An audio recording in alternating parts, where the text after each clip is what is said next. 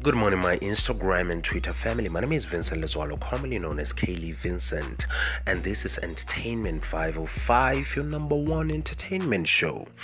Well, this morning I just want us to talk about our worst encounter with a celebrity. Just leave a comment on the comment section and tell us all about it here. Well, um, well, my worst encounter with a celebrity was at Radio Park at the SABC.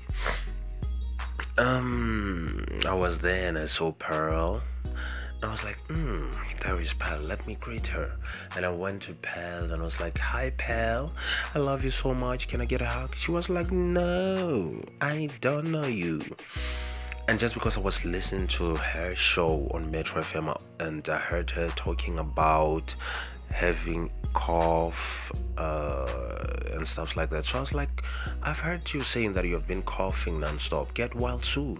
And she was like, Thank you.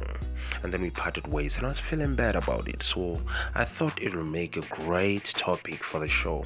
So, guys, just tell us about your worst encounter with a famous person at the comment section.